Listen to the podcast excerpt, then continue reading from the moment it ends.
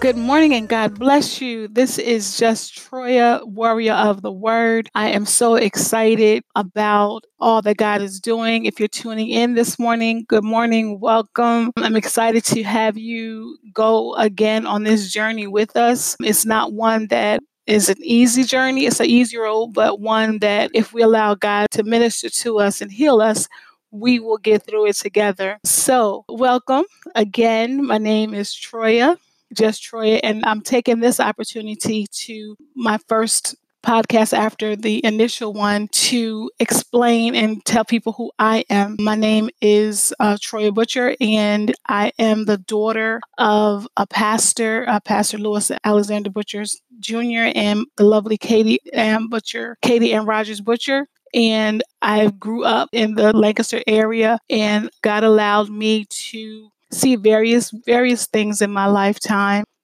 one of which when I went to college to Millersville University. I did not graduate. However, I did go from Millersville to the military and I spent about eight years in the Army and I saw a lot and experienced a lot of different cultures and met a lot of different people, people that I'm still close with right now. And as I traveled on and as God moved me on in my life, in my professional career in my I, I am in the IT field and God moved me around to a few states to where he had in my incubator in Georgia, where he cultivated my ministry and pushed me beyond my own desire. Anyone will tell you that being a minister was not something that I chose or wanted to do, especially since I am the daughter and the product of many preachers on both sides of my family my grandparents, uh, my grandfather, my father, of course, and my grandmothers so I come from a long line of ministers, and I, I jokingly say that my father, my parents had a son because um, most of the men on the butcher side are are ministers. So I didn't understand how God skipped my over my brother and put me into the ministry, the word ministry. But as a good pastor friend of mine once said, he's like, that's how I know that you were not calling yourself because the fight that you're giving to yourself and one has to understand that being in ministry and it is not easy and it can be a lonely experience because you're having to be transparent with your life and your walk with Christ to help someone else and to bring someone else to Christ. And I think that was my hesitation because I, I wanted to be authentic and genuine and transparent and to reach the people that God would have me to reach. And that is a heavy, to how much is given, much is required, what the word tells us. And that is a heavy burden. I tell everyone, if I would have known before I asked for the gift of teaching when I was 13, no one pointed me to the book of James where it helps us to understand that teachers will be held to a little bit higher standard. And that is, and that will go for being a minister as well. We have certain souls that are assigned to us. And my fear was, and my greatest fear was that I would never lead anybody in the wrong direction. But as I accepted my calling, I was okay. It took me a minute, but I'm okay. And I believe that everything that I experienced in my life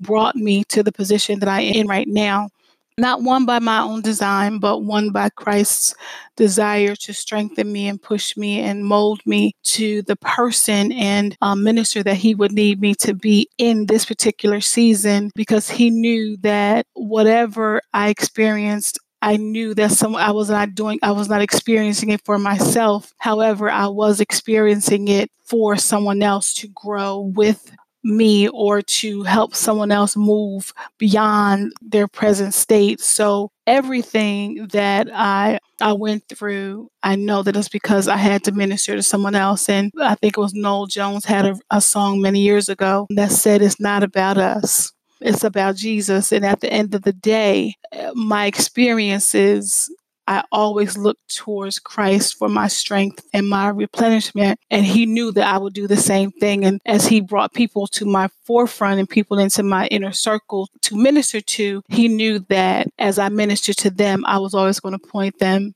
to the cross and to to him for where our help cometh from. So I understood that. However, I did not know that he would take me on this journey of that he has taken me on with the last in the last year. It's been a difficult year emotionally for me. again, I'm an ordained minister. I was ordained under the Bishop Gary Hawkins in at the Voices of Faith Ministries in Stone Mountain, Georgia, and under the pastorship of Pastor Carlos Marshall back on July 27th in 2014. So I've been in ministry for a little while, but I've been, of course, a preacher's child pretty much most of my life. I thought I experienced enough to minister to people. And of course, I I understood what it was. The training that I received at Voice of Faith was amazing because there's certain things we had to do when we were in MIT and helping those who were grieving and bereavement was one of them. And I thought I was doing a really good job at ministering to the people, but it was not until this year that I realized that that what we do we meaning the church and not every not everybody but i know what for for myself I would tell those who are grieving and those who have lost a loved one and those whose loved one has passed on that I'm here for you, that whatever you need, I'm here. If you ever need me, just give me a call or we have, I got your back. You know, I got your back. Or um, if they ask me to sing at their loved one's homegoing, there was never a no. There was never a no, unless there was a conflict for some for some reason I could not get out. But no matter who it was, no matter who they were, uh, if they needed a, a, psalmist for that day to sing a song for their loved one as they prepared to say goodbye to them finally. There was never a time that I would say no. And I would do all of those things and I would go to the cemetery help as I became ordained or I would help at the interment of the of the individual who had passed on and I would come back to the church we would, we would be with the family, pray over the, I mean, do all the things that a minister is supposed to do. And then as they leave, give them their hugs, give them, let them know we're here, we love you, we, we're here for you, we're walking beside you. And if you ever need anything, just, just reach out and call us. And the truth of the matter is that once they hit the doors to exit the church, I expected them to call me if they needed something because everybody grieves differently. I never, I, should say never, but life and everything in day, daily life, I didn't check up on them. I didn't say to them, How are you doing? I didn't look, I didn't check on them. I didn't do the very thing that I said that I was do because I was going to, I was, instead of being proactive, I was going, I was being reactive let them call me when they're ready instead of calling them to just say, Hey, how are you? And it was not until last year that I realized that that's what I was doing, that I I stopped after the repast. I didn't reach out to the to those who were in grief and I didn't sit long enough to understand or sympathize with what they were going through.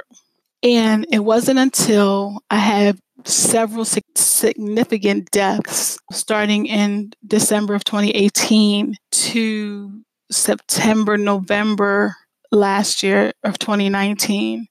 It started with my mentor.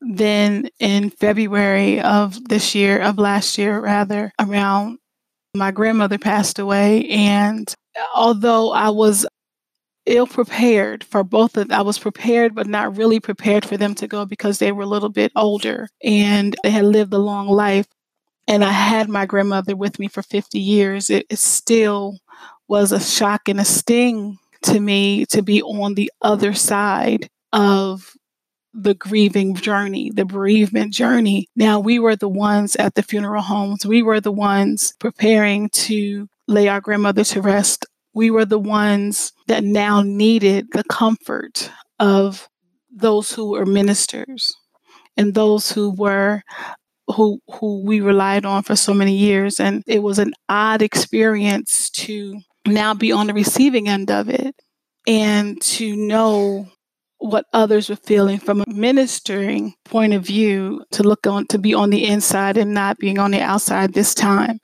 like I said, even after my grandmother passed, I was okay for I was okay. It was it was hard. It was very difficult. But I was able to move forward only because she lived a good life and she was she was ready to go. So I moved on and I kept moving. I kept pushing forward, even though I was my heart was hurting and I wanted to, um, hug my grandmother, talk to my grandmother. It was okay because I had a good friend and I was able to to walk through everything that I was feeling with them, with that person I can call at any given time, any any time of the day. And I was all right until July 12th of 2019 when God called him home. For me, for the first time in my adult life, I didn't understand.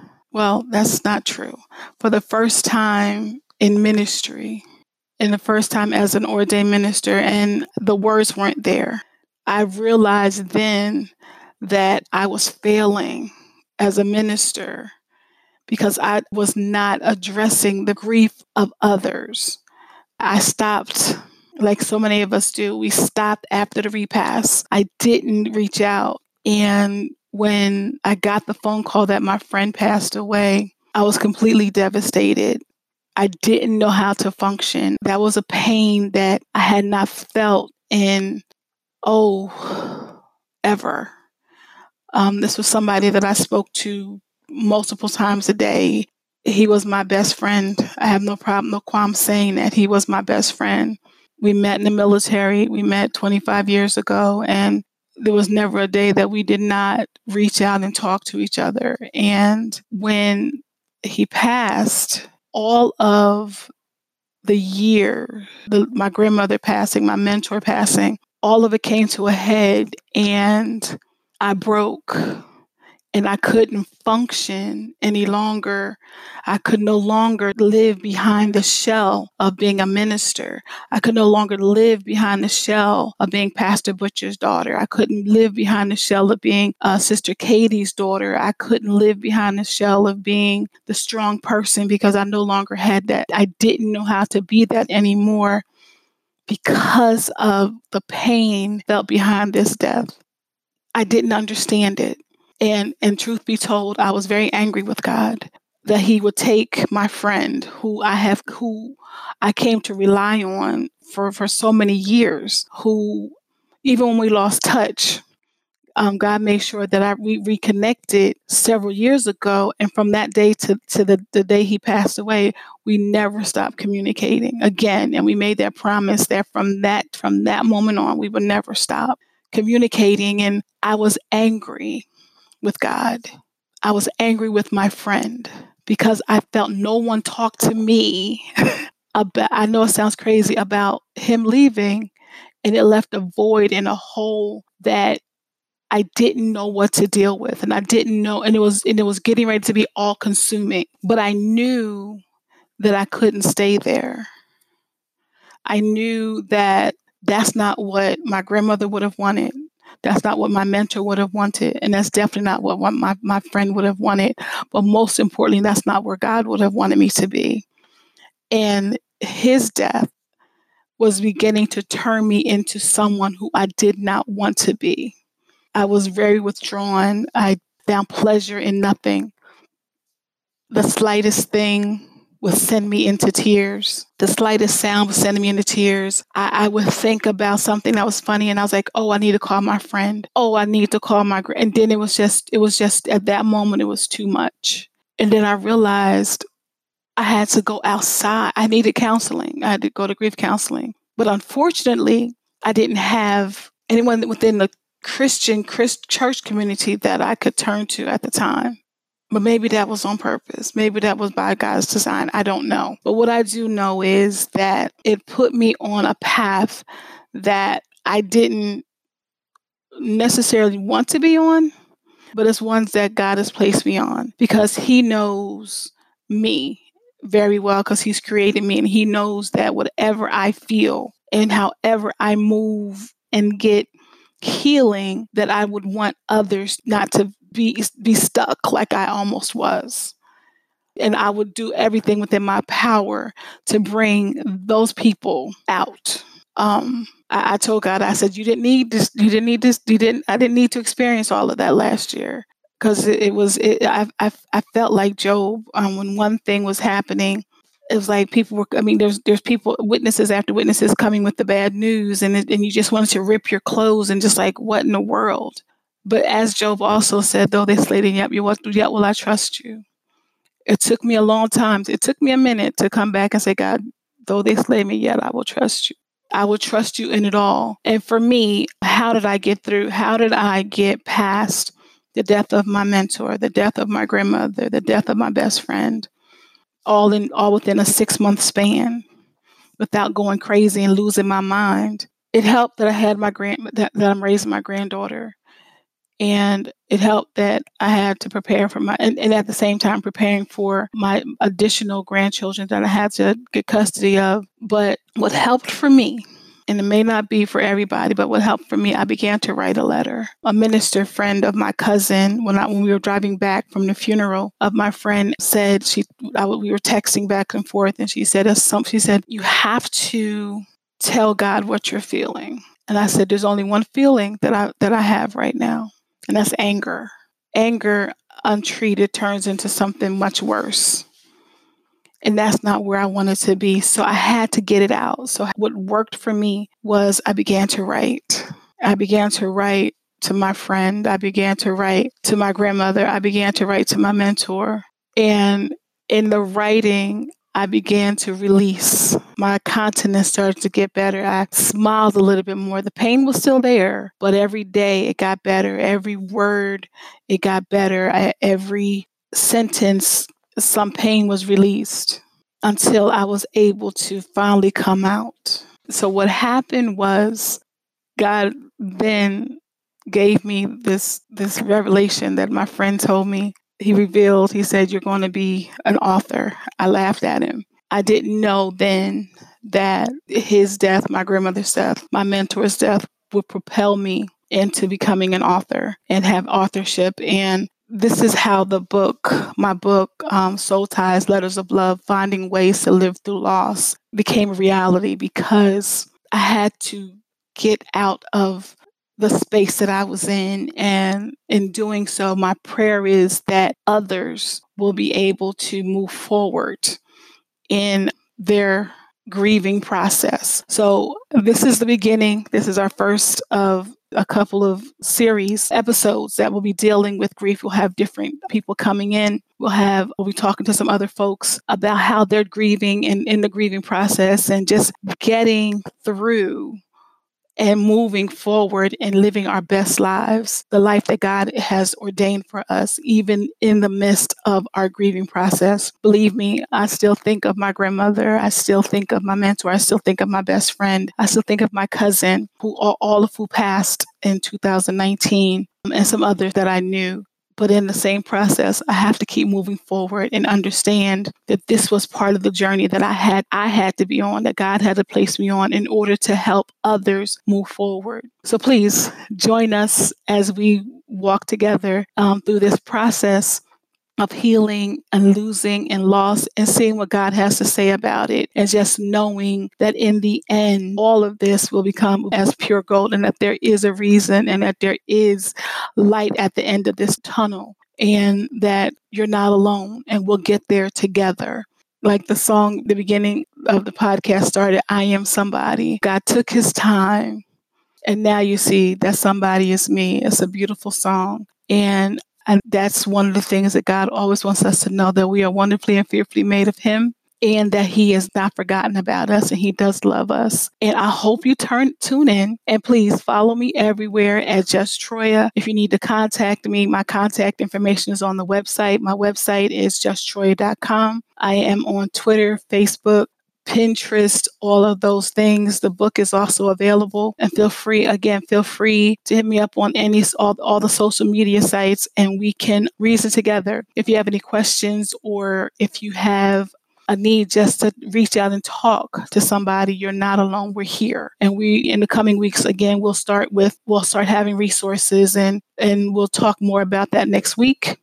Thank you so much for joining in on this podcast. And before we go, I want to make sure that we pray out and just have a blessed day. Our Father and God, we thank you again for just a beautiful Thursday morning. God, we thank you for all those who are listening, that they didn't think it robbery to listen to this podcast. God, as we go forward, we just appreciate you. We love you. We just know that you are just doing a great work, not just in me, but in all of us. And God, we thank you for the journeys and the paths that you have ordained us to be on, God. And we just appreciate you. We thank you for every church ministry that's listening, everybody, person that's here, God. Increase their walk in their lives, God. We just thank you. We bless you. We honor you. All these things we say in your blessed Son, Jesus' name. And it is so. Amen. God bless you. Have a wonderful Thursday morning. We wait to hear from you from next week. Again, feel free to share it out. This is the, um, the Warrior of the Word, and we will reason together again next Thursday. Be blessed and remember that you are somebody. Yes, I am.